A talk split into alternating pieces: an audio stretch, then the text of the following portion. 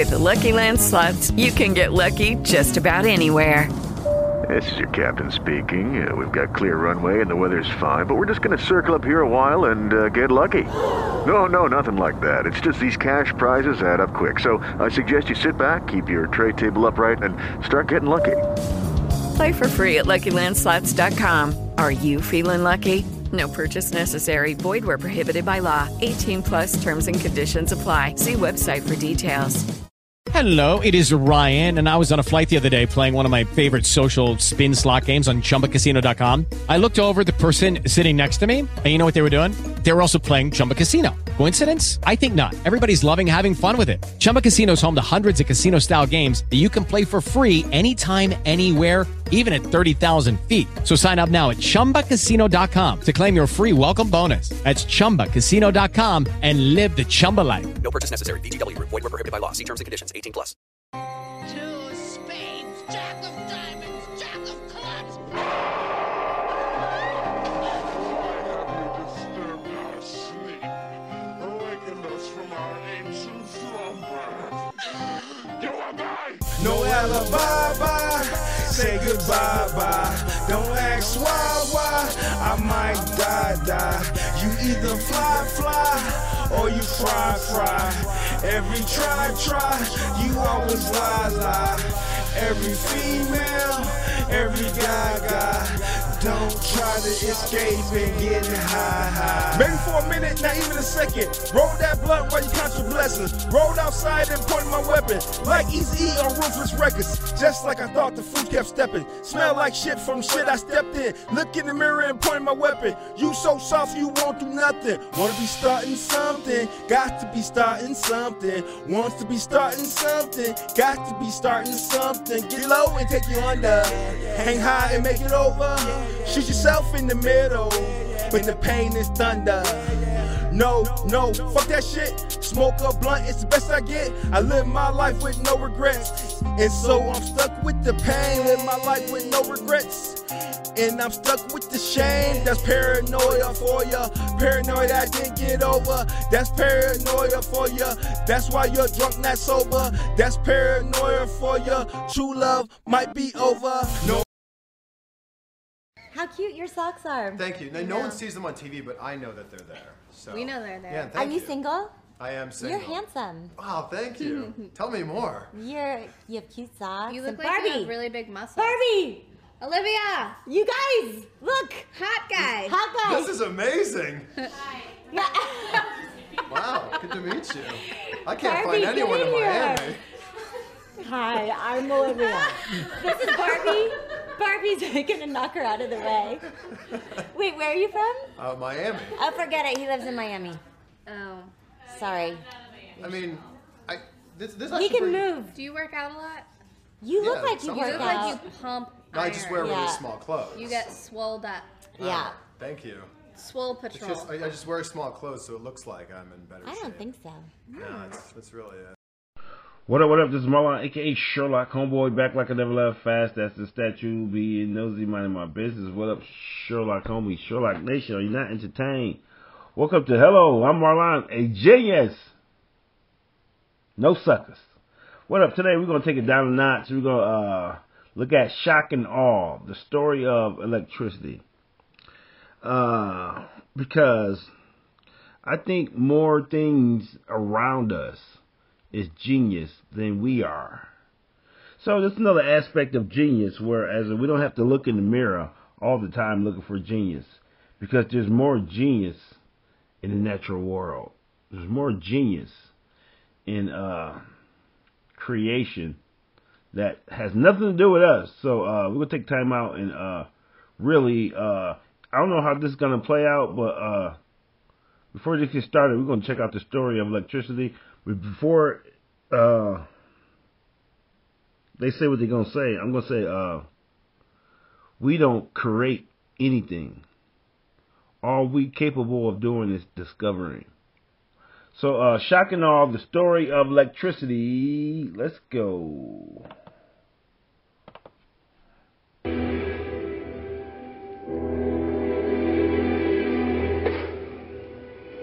At the dawn of the 19th century, in a cellar in Mayfair, the most famous scientist of the time, Humphry Davy, built an extraordinary piece of electrical equipment. We're gonna see how long it takes to talk about Nikola Tesla.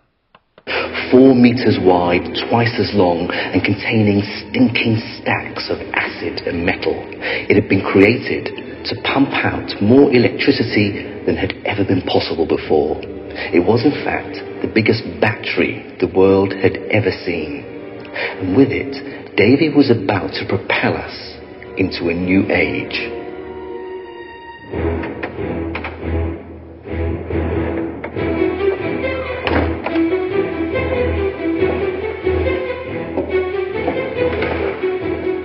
That moment would take place at a lecture at the Royal Institution in front of hundreds of London's great and good.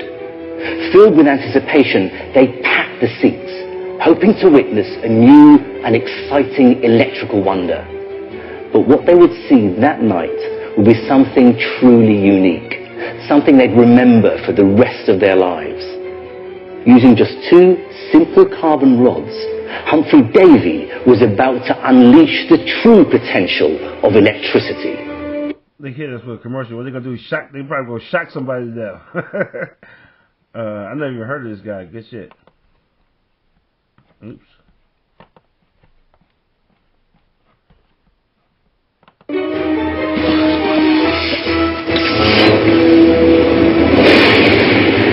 Electricity is one of nature's most awesome phenomena, and the most powerful manifestation of it we ever see is lightning.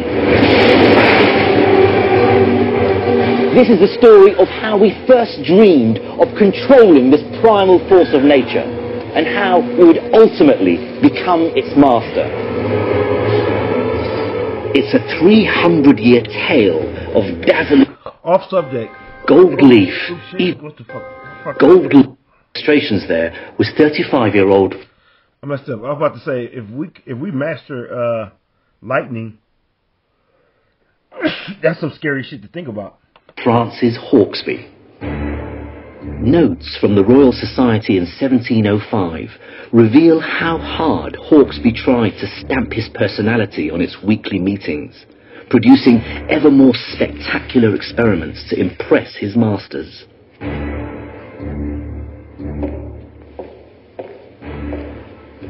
In November, he came up with this a rotating glass sphere. He was able to remove the air from inside it using a new machine, the air pump. On his machine, a handle allowed him to spin the sphere. One by one, the candles in the room were put out. And Francis placed his hand against the sphere. The audience were about to see something amazing.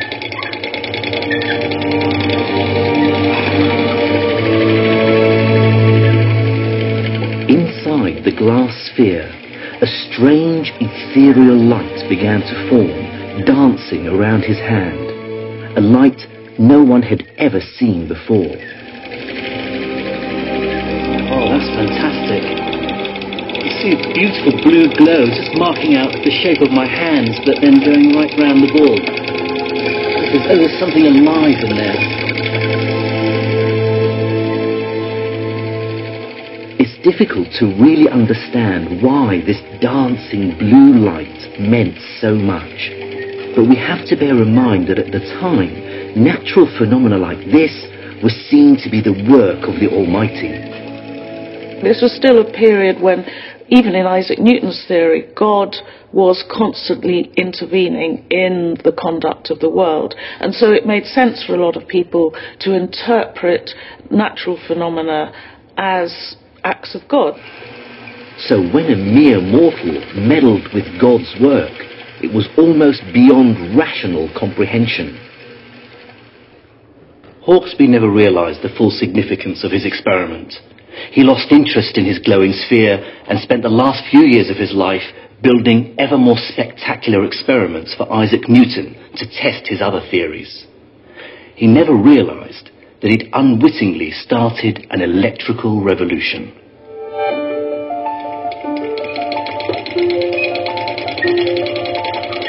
Before Hauksbee, electricity had been merely a curiosity. The ancient Greeks rubbed amber, which they called electron, to get small shocks.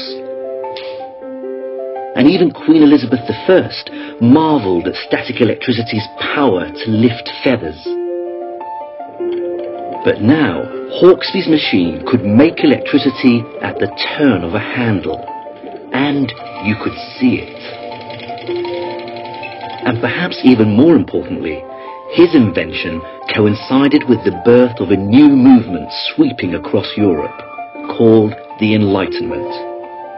Enlightened intellectuals used reason to question the world, and their legacy was radical politics, iconoclastic art, and natural philosophy, or science.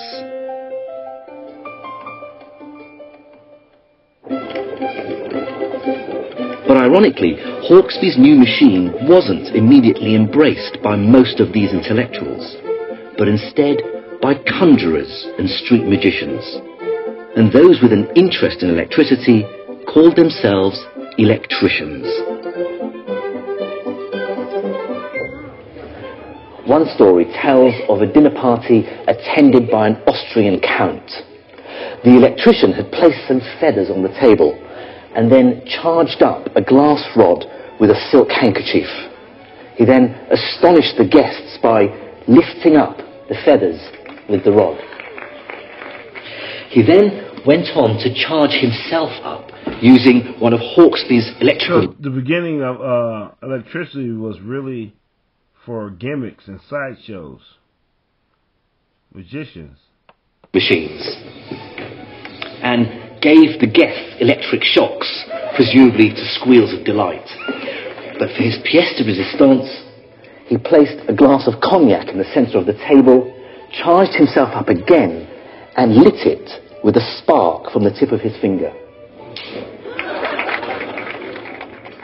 There was a trick called the electrical beatification, in which the victim sits on an insulated chair and above his head hangs a metal crown that doesn't quite touch his head. And then if the crown is electrified, then you get an electric discharge around the crown that looks exactly like a halo, which is why it's called the electric beatification. As England and the rest of Europe went electricity crazy, the spectacles grew bigger. And the more curious electricians started to ask more profound questions. Not only how can we make our shows bigger and better, but how can we control this amazing power? And for some, can this incredible electrical fire do more than just entertain?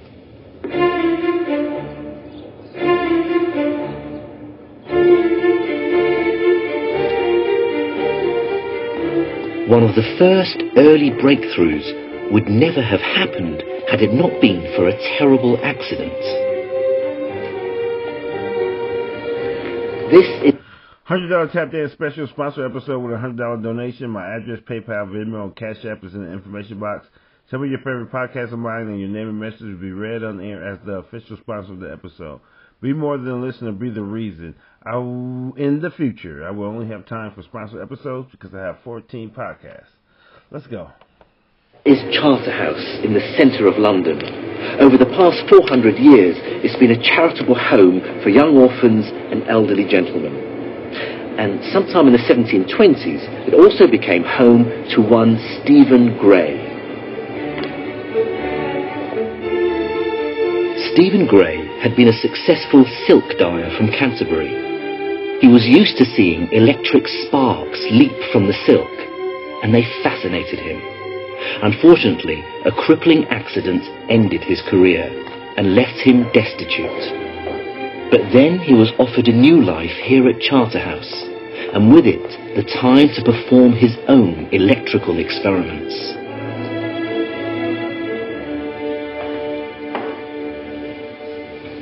Here at Charterhouse, possibly in this very room, the Great Chamber, Stephen Gray built a wooden frame. From the top beam, he suspended two swings using silk rope.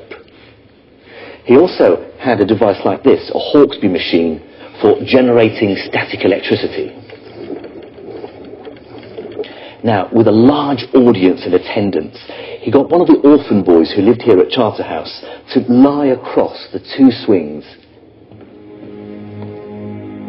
Gray placed some gold leaf in front of him.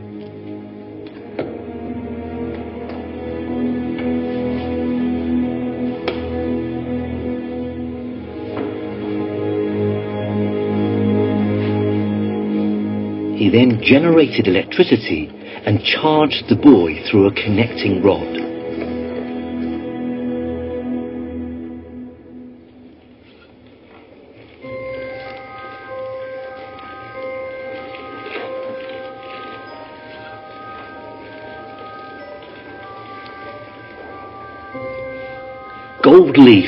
Even feathers, leapt to the boy's fingers. Some of the audience claimed they could even see sparks flying out from his fingertips. Show business indeed.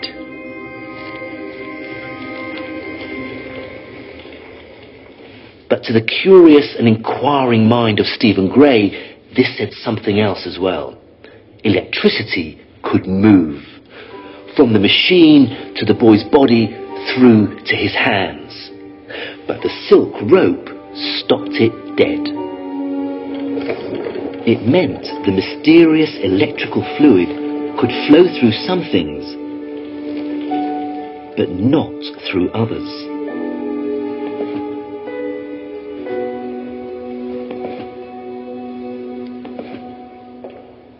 It led Gray to divide the world into two different kinds of substances.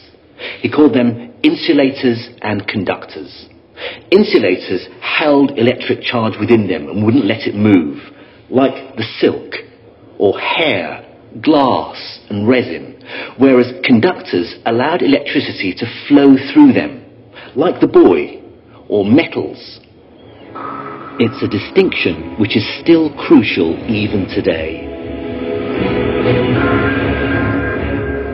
Just think of these electric pylons. They work on the same principle that Gray deduced nearly 300 years ago. The wires are conductors. The glass Is it kind of kind of like spooky, like electricity is less than 300 years ago? Oh, that's kind of crazy. We're so used to it. That's some new shit. Our calendar's at 2020.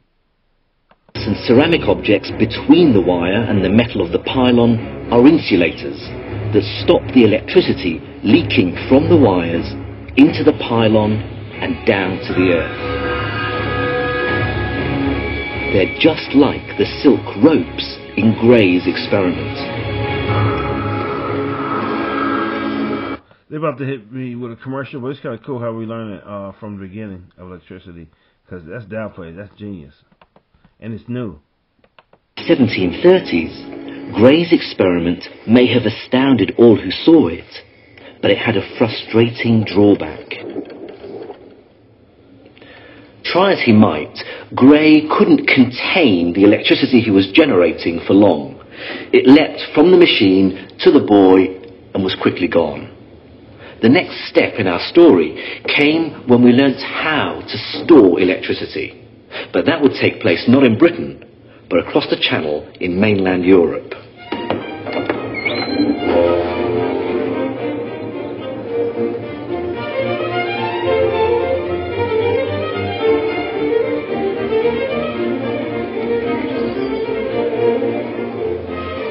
Across the channel, electricians were just as busy as their British counterparts, and one centre for electrical research was here in Leiden, Holland.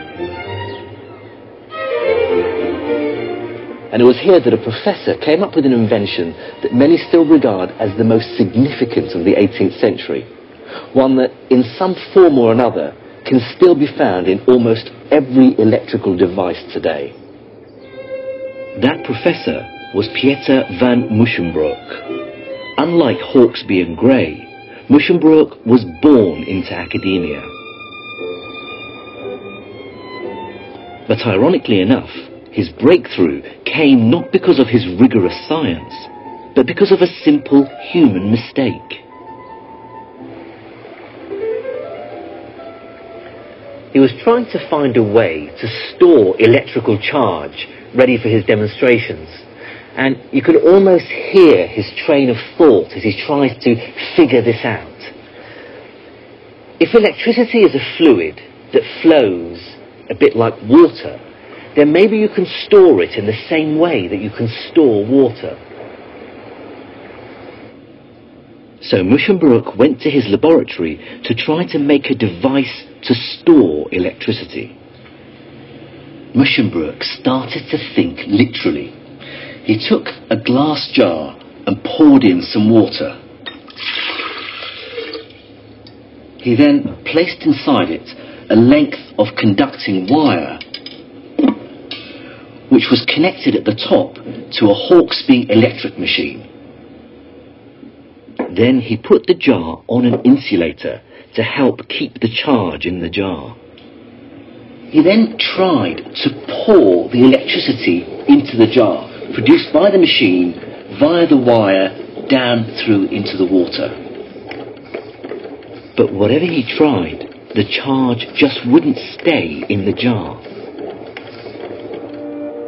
Then one day, by accident, he forgot to put the jar on the insulator, but charged it instead while it was still in his hand.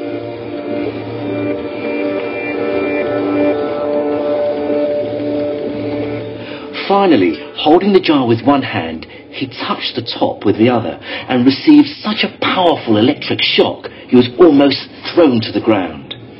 He writes, It's a new but terrible experiment which I advise you never to try. Nor would I, who've experienced it and survived by the grace of God, do it again for all the kingdom of France. So I'm going to heed his advice, not touch the top, but instead see if I can get a spark off of it.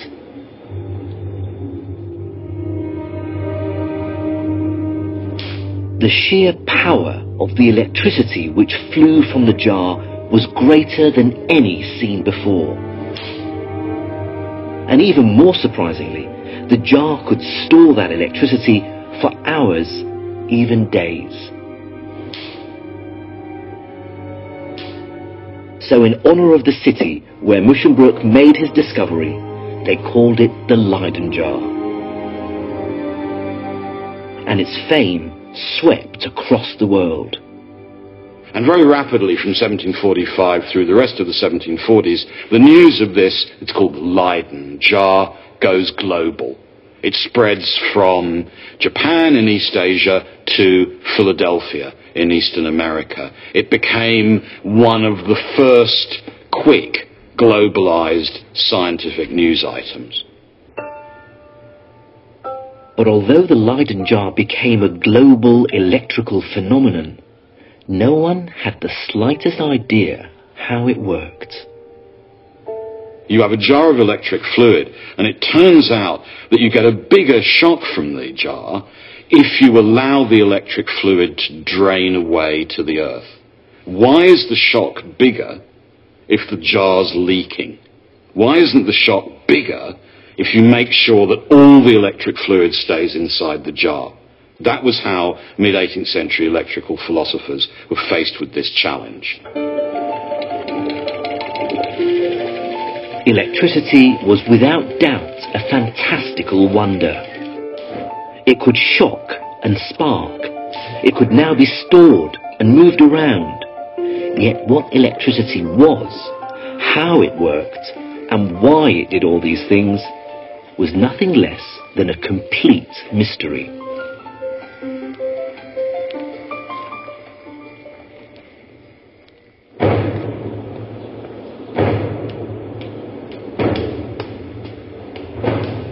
Within 10 years, a new breakthrough was to come from an unexpected quarter. From a man politically and philosophically at war with the London establishment. And even more shockingly for the British electrical elite, that man was merely a colonial, an American. This painting of Benjamin Franklin hangs here at the Royal Society in London. How? And they're gonna hit it with another commercial. It's a little slow, but it's very informational. And we should already know this by now. was a passionate supporter of American emancipation and saw the pursuit of rational science, and particularly electricity, as a way of rolling back ignorance, false idols, and ultimately his intellectually elitist colonial masters. And this is mixed with um, a profoundly egalitarian democratic idea that Franklin and his allies have, which is this is a phenomenon open to everyone. Here's something that the elite doesn't really understand, and we might be able to understand it.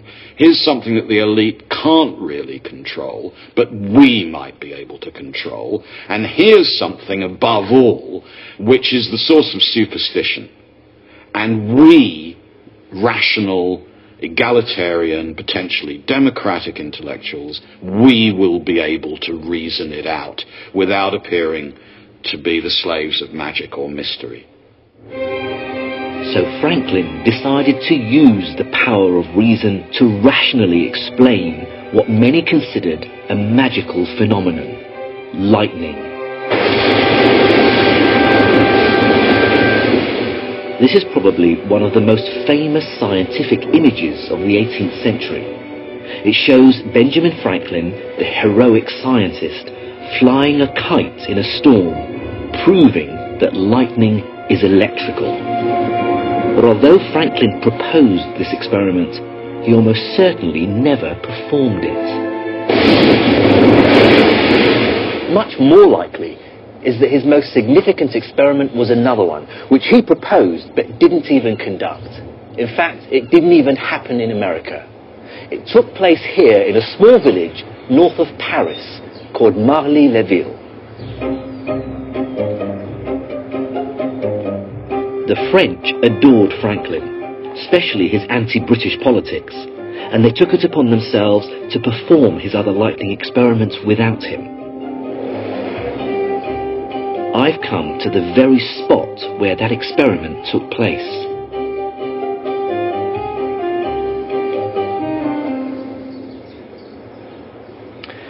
In May 1752, Georges-Louis Leclerc, known across France as the Comte de Buffon, and his friend Thomas-Francois Dalibard erected a 40-foot metal pole more than twice as high as this one, held in place by three wooden staves just outside Dalibard's house here in Marly-le-Ville. The metal pole rested at the bottom inside an empty wine bottle. Franklin's big idea had been that the long pole would capture the lightning, pass it down the metal rod, and store it in the wine bottle at the base, which worked as a Leyden jar. Then he could confirm what lightning actually was. All his French followers had to do was wait for a storm.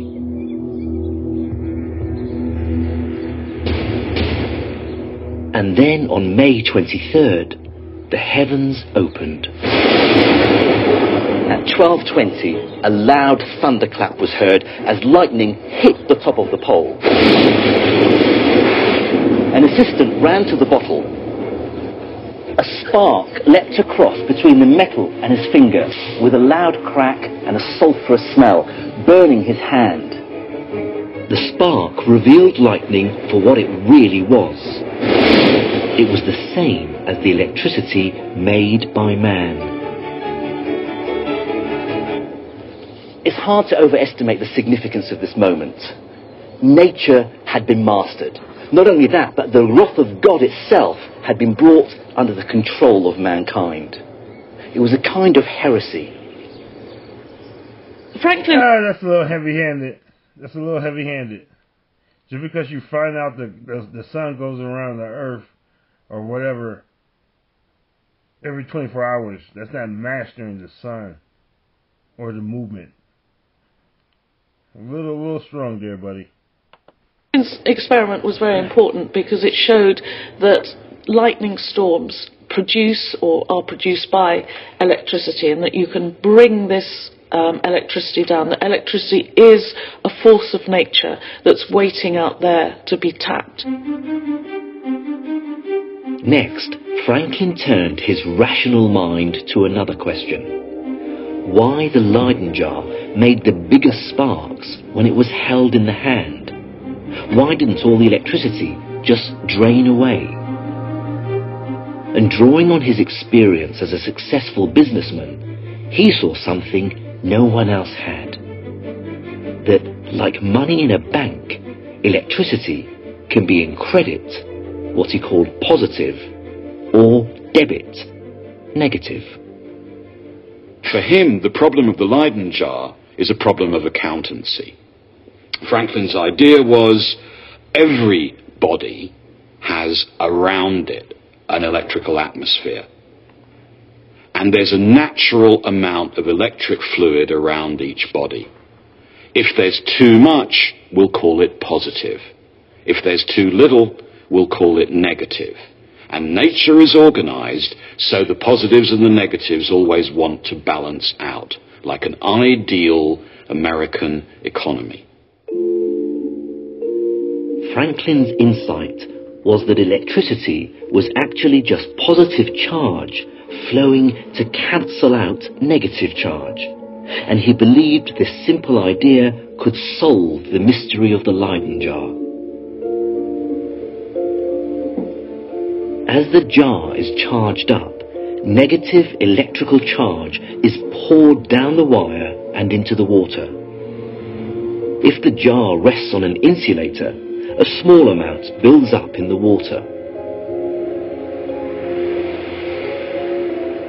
But if instead the jar is held by someone as it's being charged, positive electric charge is sucked up through their body from the ground to the outside of the jar, trying to cancel out the negative charge inside.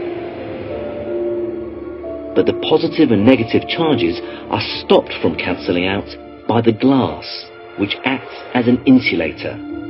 So instead, the charge just grows and grows on both sides of the glass.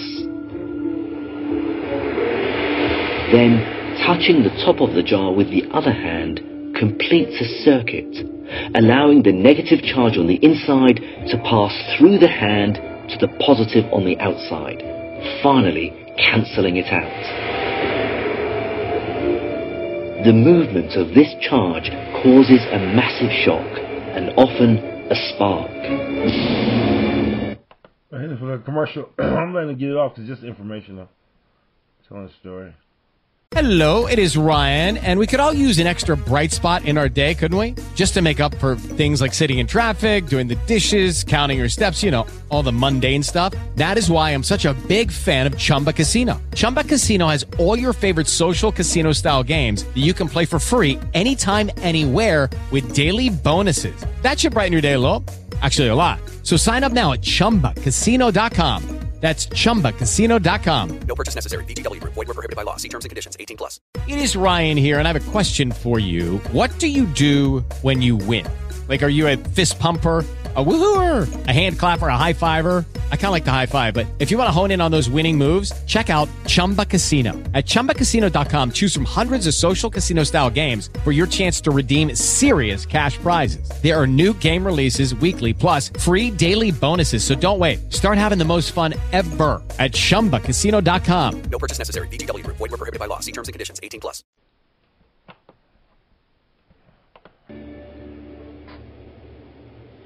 The modern equivalent of the Leyden jar is this, the capacitor, and it's one of the most ubiquitous of electronic components.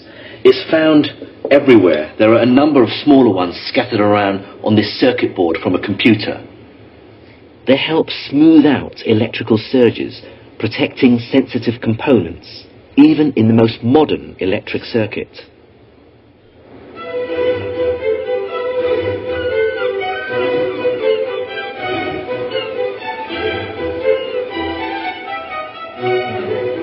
Solving the mystery of the Leyden jar and recognizing lightning as merely a kind of electricity were two great successes for Franklin and the New Enlightenment movement. But the forces of trade and commerce which helped fuel the Enlightenment were about to throw up a new and even more perplexing electrical mystery. A completely new kind of electricity. This is the English Channel. By the 17th and 18th centuries, a good fraction of the world's wealth flowed up this stretch of water from all corners of the British Empire and beyond on its way to London. Spices from India, sugar from the Caribbean, wheat from America, tea from China. But of course, it wasn't just commerce.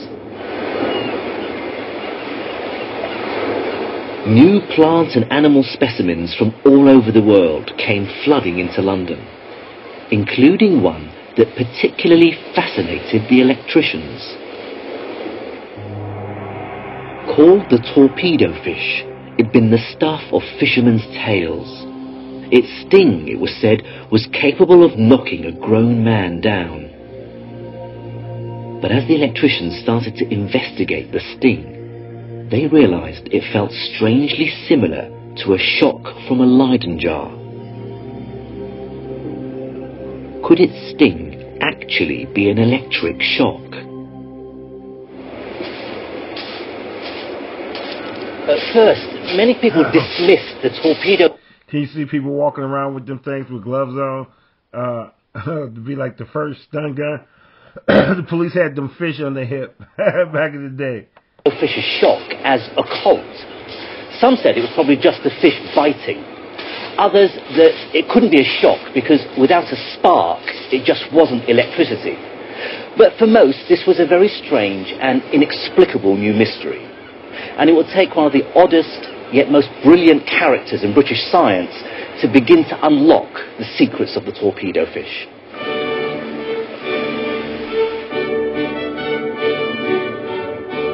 This is the only picture in existence of the pathologically shy but exceptional Henry Cavendish. This one only exists because an artist sketched his coat as it hung on a peg, then filled in the face from memory.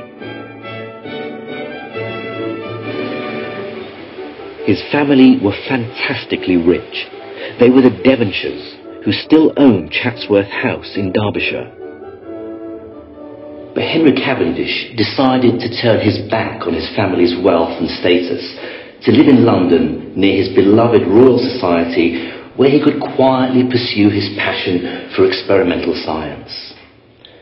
When he heard about the electric torpedo fish, he was intrigued. A friend wrote to him, On this, my first experience of the effect of the torpedo, I exclaimed that this is certainly electricity. But how? And to work out how a living thing could produce electricity, he decided to make his own artificial fish. These are his plans. Two Leyden jars shaped like the fish, which were buried under sand.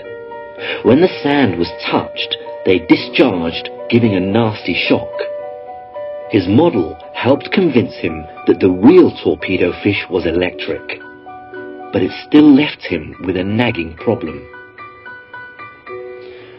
Although both the real fish and Cavendish's artificial one gave powerful electric shocks, the real fish never sparked.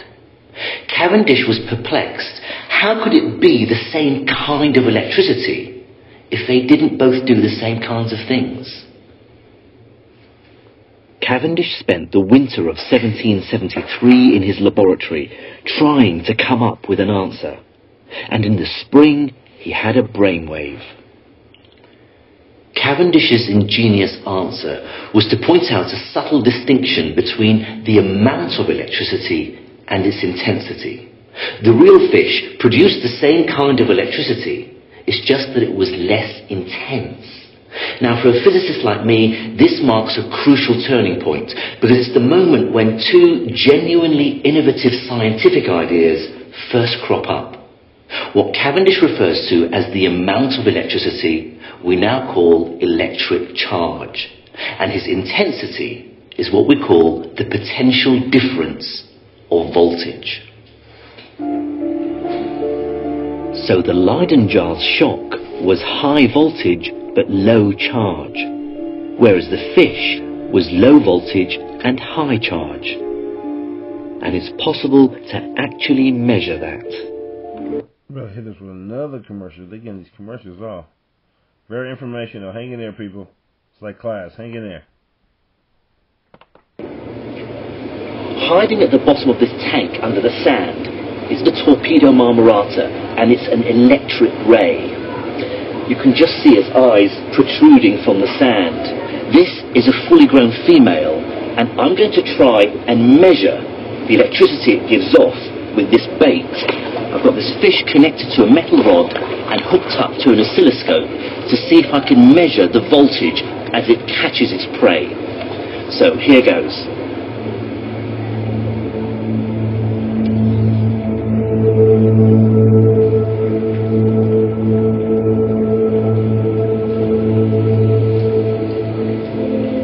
There's one.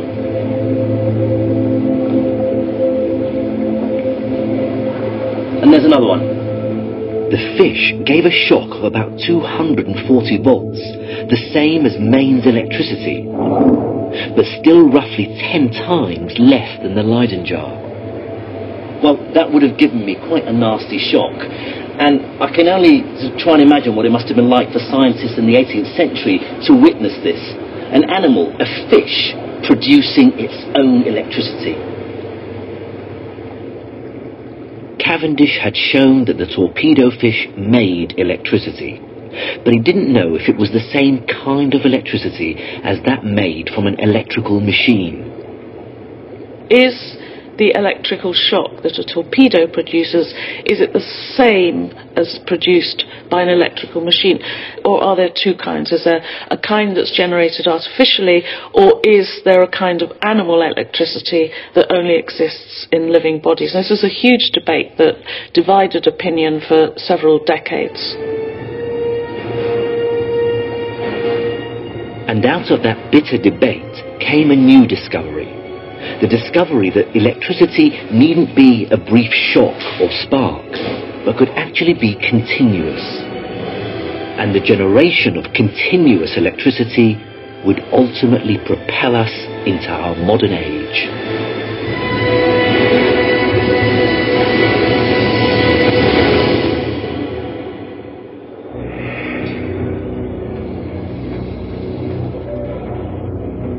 But the next step in the story of electricity would come about because of a fierce personal and professional rivalry between two Italian academics.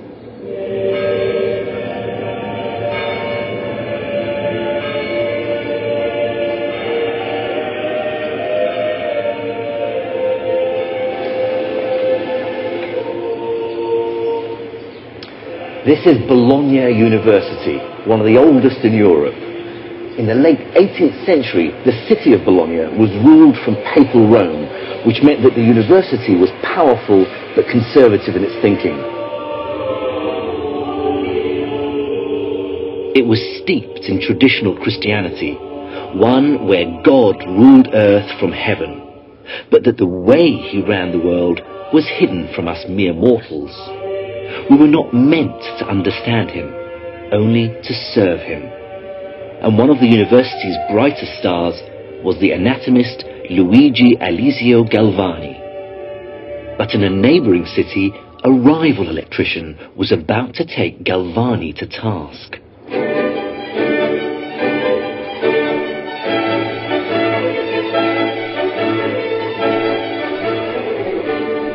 This is Pavia, only 150 miles from Bologna, but by the end of the 18th century, worlds apart politically. It was part of the Austrian Empire, which put it at the very heart of the European Enlightenment, liberal in its thinking, politically radical, and obsessed with the new science of electricity. It was also home to Alessandro Volta. Alessandro Volta couldn't have been more unlike Galvani. From an old Lombardy family, he was young, arrogant, charismatic, a real ladies' man, and he courted controversy. Unlike Galvani, he liked to show off his experiments on an international stage to any audience. Volta's ideas were unfettered by Galvani's religious dogma. Like Benjamin Franklin and the European Enlightenment, he believed in rationality. That scientific truth, like a Greek god, would cast ignorance to the floor. Superstition was the enemy, reason was the future. Both men were fascinated by electricity, and both brought their different ways of seeing the world to bear on it.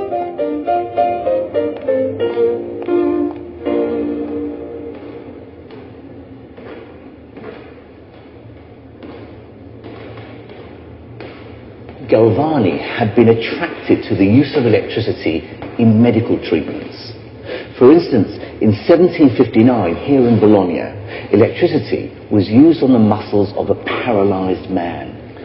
One report said it was a fine sight to see the mastoid rotate the head, the biceps bend the elbow. In short, to see the force and vitality of all the motions occurring in every paralyzed muscle subjected to the stimulus. Oh, they playing another commercial. I like how they taking it from the beginning. Because uh, electricity's not that old, people.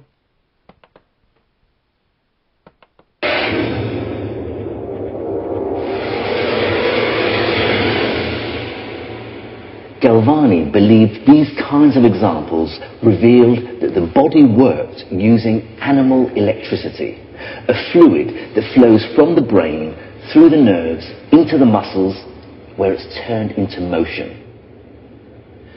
And he devised a series of grisly experiments to prove it.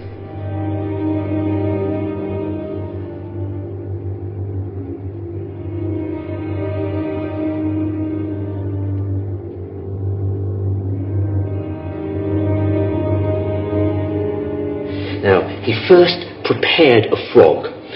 He writes, the frog is skinned and disemboweled, only their lower limbs are left joined together, containing just the crural nerves.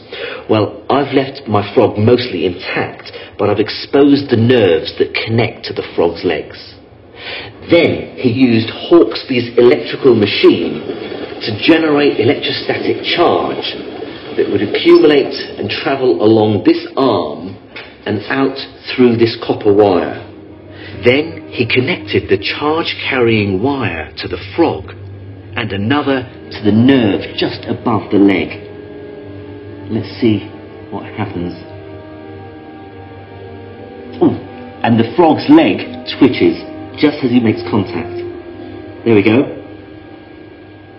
Now, for Galvani, what was going on there was that there's a strange, special kind of entity in the, in the animal muscle, which he calls animal electricity. It's not like any other electricity. It's intrinsic to living beings. But for Volta, animal electricity smacked of superstition and magic. It had no place in rational and enlightened science. Volta saw the experiment completely differently to Galvani. He believed it revealed something totally new. For him, the legs weren't jumping as a result of the release of animal electricity from within them, but because of the artificial electricity from outside. The legs were merely the indicator. They were only twitching because of the electricity from the Hauksbee machine. Back in Bologna, Galvani reacted furiously to Volta's ideas. He believed Volta had crossed a fundamental line from electrical experiment into God's realm, and that was tantamount to heresy. To have a kind of spirit like electricity, to have that produced artificially, and to say that that spirit, that living force, that agency was the same as something produced by God, that God had put into a living human body or a frog's body, that seemed sacrilegious to them because it was eliminating this boundary between God's realm of No, because they're not creating electricity; they're discovering it. So uh, it would make it doesn't if you really take it easy, it's not crossing God's because that's God's creation too. They're just stumbling on information. The divine and the mundane realm of the material. Spurred on by his religious indignation, Galvani announced a new series of experimental results which would prove that Volta was wrong. During one of his experiments, he hung his frogs on an iron wire and saw something totally unexpected. If he connected a copper wire to the wire the frog was hanging from, and then touched the other end of the copper to the nerve, it seemed to him that he could make the frog's leg twitch without any electricity at all.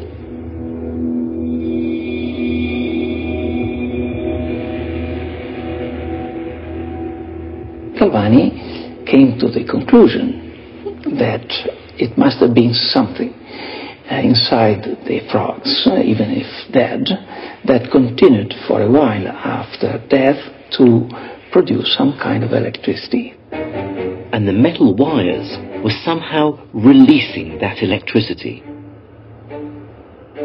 Over the next months, Galvani's experiments focused on isolating this animal electricity using combinations of frog and metal, Leyden jars and electrical machines.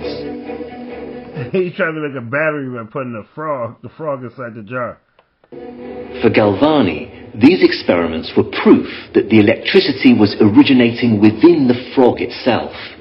The frog's muscles were Leyden jars, storing up the electrical fluid and then releasing it in a burst. On the 30th of October 1786, he published his findings in a book, De Animali Electricitati, of animal electricity. Galvani was so confident of his ideas, he even sent a copy of his book to Volta. They let these commercials flow, ain't they, man? They come back with another one. It's alright, it ain't that good, man. Come on, man. Then they hit me with a back to back. Come on. I would say just informational. We need to know it. Stomach Galvani's idea of animal electricity. He thought the electricity just had to come from somewhere else. But where?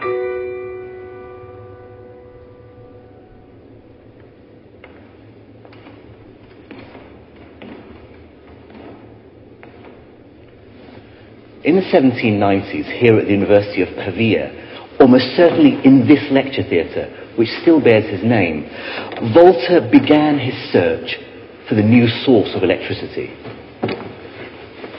His suspicions focused on the metals that Galvani had used to make his frog's legs twitch. His curiosity had been piqued by an odd phenomenon that he'd come across how combinations of metals tasted. He found that if he took two different metal coins and placed them on the tip of his tongue, and then placed a silver spoon on top of both, he got a kind of tingling sensation, rather like the tingling you'd get from the discharge of a Leyden jar.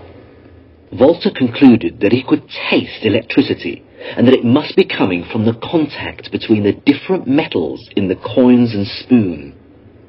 His theory flew in the face of Galvani's. The frog's leg twitched not because of its own animal electricity, but because it was reacting to the electricity from the metals. But the electricity his coins generated was incredibly weak. How could he make it stronger?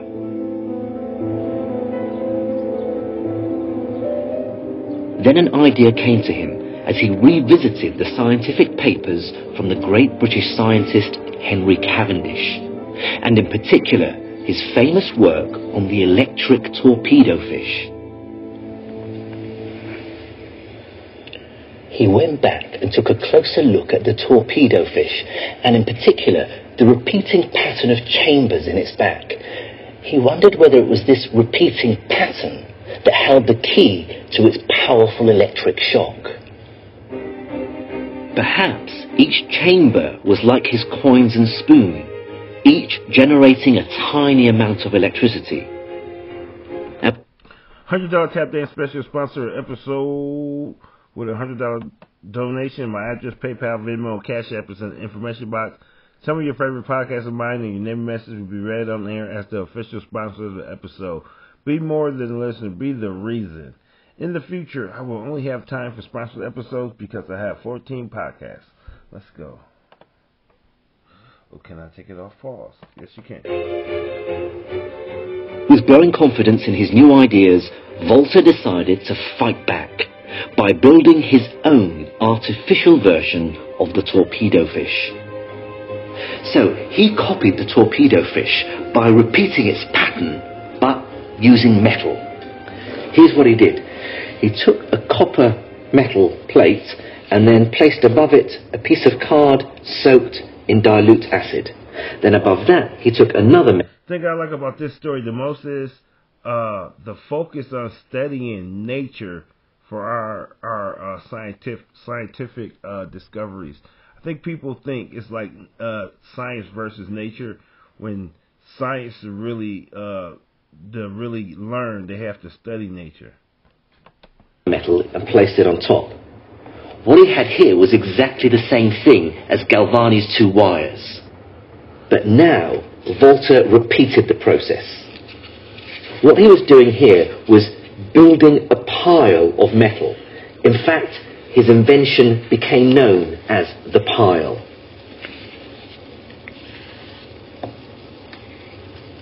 But it's what it could do that was the really incredible revelation.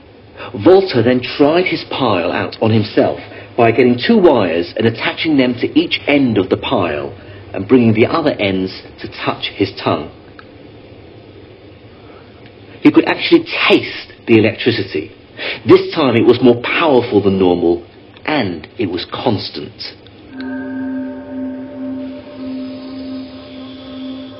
He'd created the first battery. The machine was no longer an electrical and mechanical machine. It was just a purely electrical machine. And so he proved that a machine imitating the fish could work, that uh, what he called the metal or contact electricity of different metals could work. And that he regarded as uh, his final winning move in the controversy with Galvani. What Volta's pile showed was that you could develop all the phenomena of animal electricity without any animals being present. So, from the voltaic point of view, it seemed as if Galvani was wrong. There's nothing special about the electricity in animals. It's electricity, and it can be completely mimicked by this artificial pile. But the biggest surprise for Volta was that the electricity it generated was continuous. In fact, it poured out like water in a stream. And just as in a stream where the measure of the amount of water flowing is called a current, so the electricity flowing out of the pile became known as an electrical current. Damn, about hit us with another commercial. Damn. They thugging. Get your money, boo boo. Get your money. 200 years after Volta, we finally understand what electricity actually is. The atoms in metals, like all atoms, have electrically charged electrons surrounding a nucleus. But in metals, the atoms share their outer electrons with each other in a unique way, which means they can move from one atom to the next. If those electrons move in the same direction at the same time, the cumulative effect is a movement of electric charge. This flow of electrons is what we call an electric current.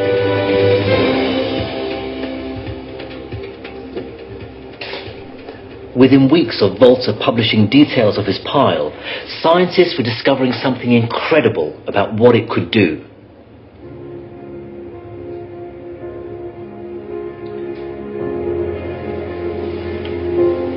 Its effect on ordinary water was completely unexpected. The constant stream of electric charge into the water was ripping it up into its constituent parts, the gases, oxygen and hydrogen. Electricity was heralding the dawn of a new age, a new age where electricity ceased being a mere curiosity and started being genuinely useful. With constant flowing current electricity, new chemical elements could be isolated with ease, and this laid the foundations for chemistry, physics, and modern industry. Volta's pile changed everything.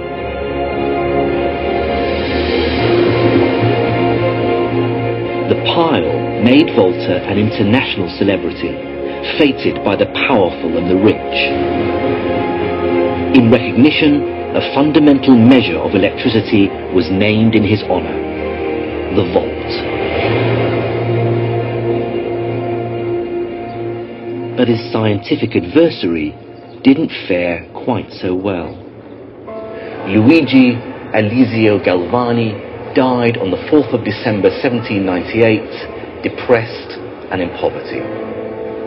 For me, though, it's not the invention of the battery that marks the crucial turning point in the story of electricity. It's what happened next.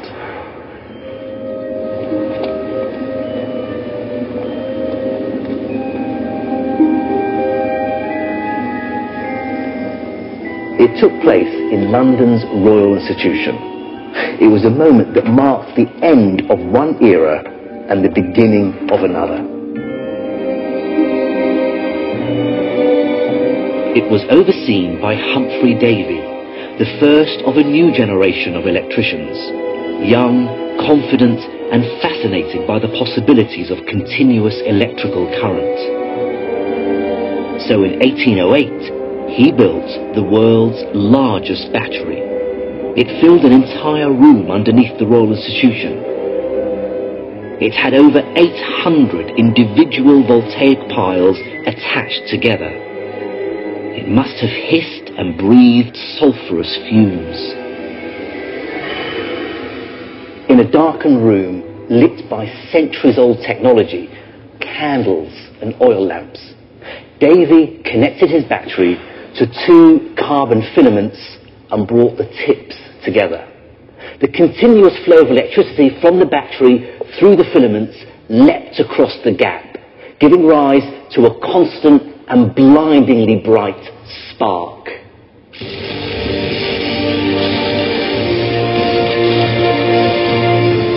Out of the darkness came the light.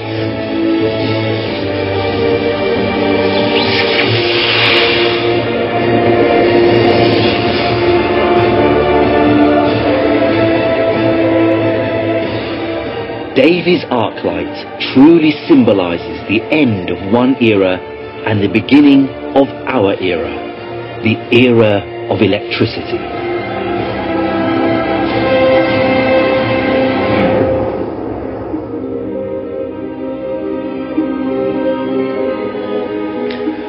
But there's a truly grisly coda to this story.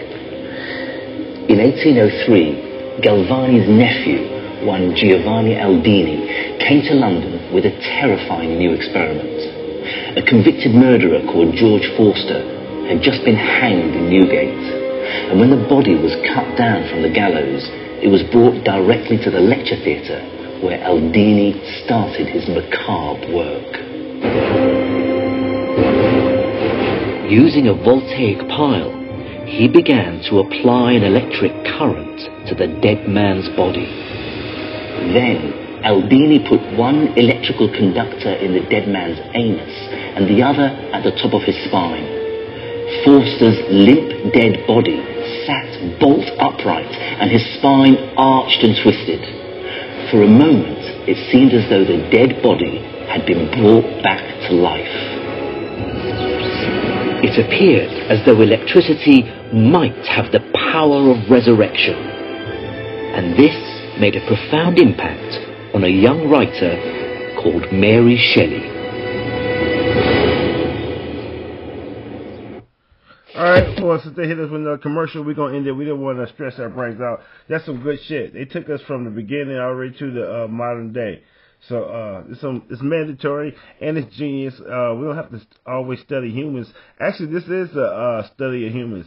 I really like how simplistic they started putting together and how uh, it's kind of cool. I guess it's still today with that age of science. Uh, the thinking on topics were so new, where it was so easy to discover things. But I think if we focus, uh, we can bring that back that that level because uh, I think we kind of stopped trying. So cool shit. Uh, I'm learning, uh, and it's mandatory on this journey. One thing we must do, we must learn. Uh, thanks for supporting the Marlawn Podcast Network. 14 different podcasts, two new episodes every day. Catchphrase. Eagles don't prepare. We said, oh God, oh God, oh God, oh God, oh God, oh God, oh God, oh God, oh God, oh God, oh God. What fools the nations are to rage against the Lord. You know what's what's fascinating about it is it's just hair, and everybody wants to talk about my hair. But see, Jan found a scripture in the Old Testament, and in the Living Bible it says that white hair is the crowning glory and is seen most amongst the godly.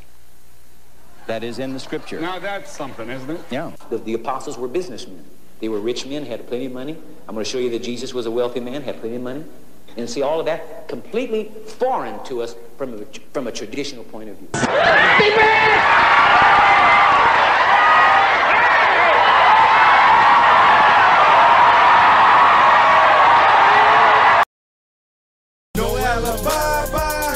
Say goodbye, bye. Don't ask why, why. I might die, die. You either fly, fly, or you fry, fry. Every try, try. You always lie, lie. Every female, every guy, guy. Don't try to escape and get high, high. Now I lay me down to sleep. What I did do not happen to me. It might seem like I'm rapping the beat. I pray the Lord my soul to keep. If I die before I wake, my apologies for heaven's sake. My inner space is outer space. Too bad it went down this way. Run DMC, then walk this way. Stairway to heaven on the hip hop beat. Staring at heaven even if I sleep. Wake up from death seven days a week. Consciousness is continuously. All I know is eternity. To be or not to be. The beat is feeling kind of deep to me. Is it you? It speak to me. Voices in my head play a symphony. Bach mixed with Tupac, Beethoven. I stay smoking. I'm really trying to quit, but I stay smoking. I really want to hit, but I stay hoping. The days seem the same open. I really want to change. I hope you notice. Forgive me for my sins when I lose focus. Forgive you. I hope you're joking. Karma came back and stuck his nose in. What you chosen is the chosen. No